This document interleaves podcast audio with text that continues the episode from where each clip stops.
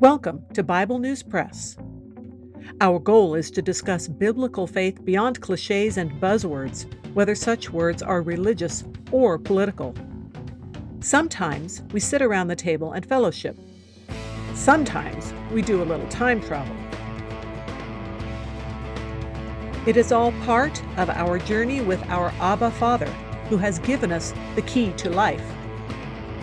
We do it with Jesus, and we do it together. Welcome. Hello, I'm Laura. I will be reading Paul's letter to Philemon from the World English Bible.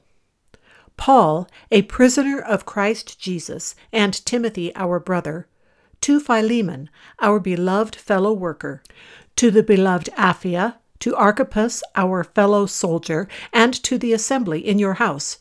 Grace to you and peace from God our Father and the Lord Jesus Christ. I thank my God always, making mention of you in my prayers, hearing of your love and of the faith which you have toward the Lord Jesus and toward all the saints, that the fellowship of your faith may become effective in the knowledge of every good thing which is in us in Christ Jesus.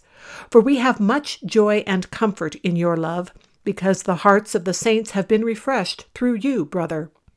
Therefore, though I have all boldness in Christ to command you that which is appropriate, yet for love's sake I rather beg, being such a one as Paul the aged, but also a prisoner of Jesus Christ.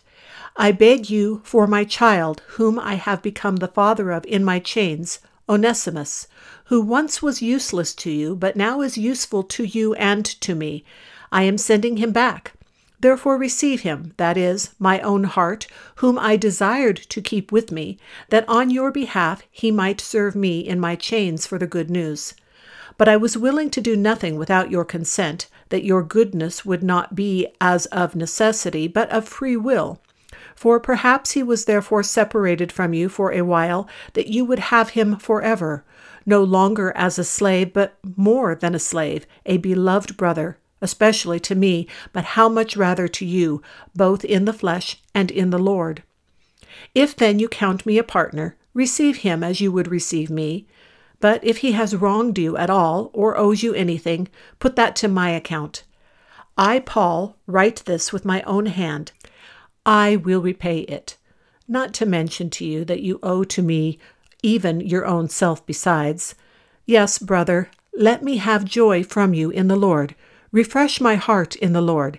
Having confidence in your obedience, I write to you, knowing that you will do even beyond what I say. Also, prepare a guest room for me, for I hope that through your prayers I will be restored to you. Epaphras, my fellow prisoner in Christ Jesus, greets you, as do Mark, Aristarchus, Demas, and Luke, my fellow workers. The grace of our Lord Jesus Christ be with your spirit. Amen.